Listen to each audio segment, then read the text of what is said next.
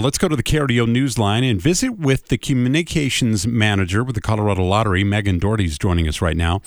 Megan, thanks for joining us. As always, we appreciate your time. I know how busy you are, and it is tis the season. You know, a lot of parents out there sometimes think it's very cute to give stocking stuffers like Colorado Lottery tickets, the scratch off tickets, to to kids, but that is a really bad idea, isn't it?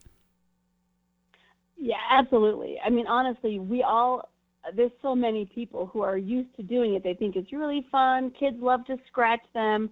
And that is great if you're 18 or over, but people don't realize that early exposure to gambling really increases the risks of having a gambling problem when you're older. Like 10 to 14 percent of adolescents are at risk of having a gambling problem, which is a an amazing number to even get your head around. Yeah, that is a that's a really big deal. And the thing about it is that you know I think parents, because my kids were young at one point, they're all now out of the house, and I'm an empty nester, thank goodness. But I digress. Um, the uh, the scratch tickets, especially nowadays, they're so colorful and bright and beautiful, and that's kind of the lure, isn't it? Absolutely. I mean, you'd be amazed at the time that goes into picking the right colors is it glittery? Is it not glittery? And of course, our holiday scratch tickets are meant to be fun. They're, they're our most popular ticket all year. So there's a reason why people think it'd be a great idea to give your kid a $2 scratch ticket in their stocking. Right. And, and I can imagine why this could be such a big problem. I mean, think about it the the little kids you're like here here's your ticket. Go ahead and scratch it. What do you think? You can win $500 you know and, and you think it's kind of innocent. And then all of a sudden the kids are like where's my scratch ticket this year? I can't wait to see. And then the, then it just becomes it turns into a huge i could see how it could turn into a massive problem where it just builds up those endorphins of of winning you know especially for the parents and then they're so excited. The kids are thinking, wow, I associate so much fun this time of year with a lottery ticket.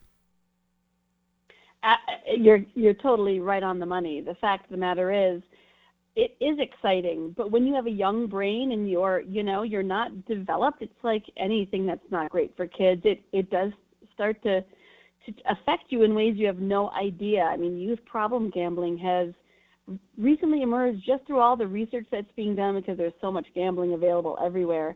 It has a significant public health issue that's growing. Absolutely, and the, and the thing about it is that you know the the bottom line is you don't want to get those young customers addicted to gambling. They're going to have so many problems facing them as they grow older in life, and this is one of those those things they don't need to deal with. Um, is there any statistics out there that that that tell us what kind of a problem this is, or is it just sort of a public service announcement from the Colorado Lottery, just to kind of nip it, eh, eh, you know, nip it in the bud, so to speak? No, yeah, honestly, the National Problem Gambling National Association for Problem Gambling has this coordinated effort that happens every holiday about gifting responsibly because there has been so much more research done and you know four to six percent of adolescents they say right now have a serious problem with gambling. And er, children who have early exposure to gambling are four times more likely to develop a problem with gambling later. I mean kids as early as 9 and to 11 years old say they they've had their first experience with gambling by then. Um, i mean high school students 60% of them say they've gambled for money in the past year. So it's it's in, it's incredibly um, dangerous and yeah. risky for young people to be getting started so young. So it's plenty of time to gamble, plenty of time to have fun with scratch tickets, you know, just once you turn 18. Yeah, no doubt about it. So make sure that you don't give those as stocking stuffers to anybody that's under the age of 18. All right. So one final question. We have you on the on the phone right now. Thank goodness you've called because you have the inside information on tomorrow's winning uh, five hundred and ten million dollar jackpot from Mega Million. So what are two of the numbers, and then what's the Mega Ball going to be? Since I can get some yeah. inside information from you. Let me just jump into where I have all this information.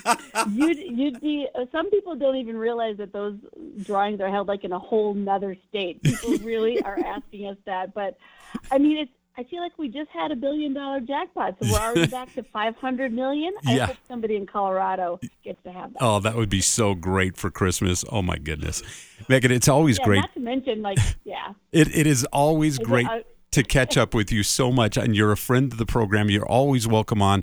Thanks again. Hope you have a great holiday season. Merry Christmas and Happy New Year to you and yours. Thank you so much. Thanks so much for letting us talk about this. It is our pleasure.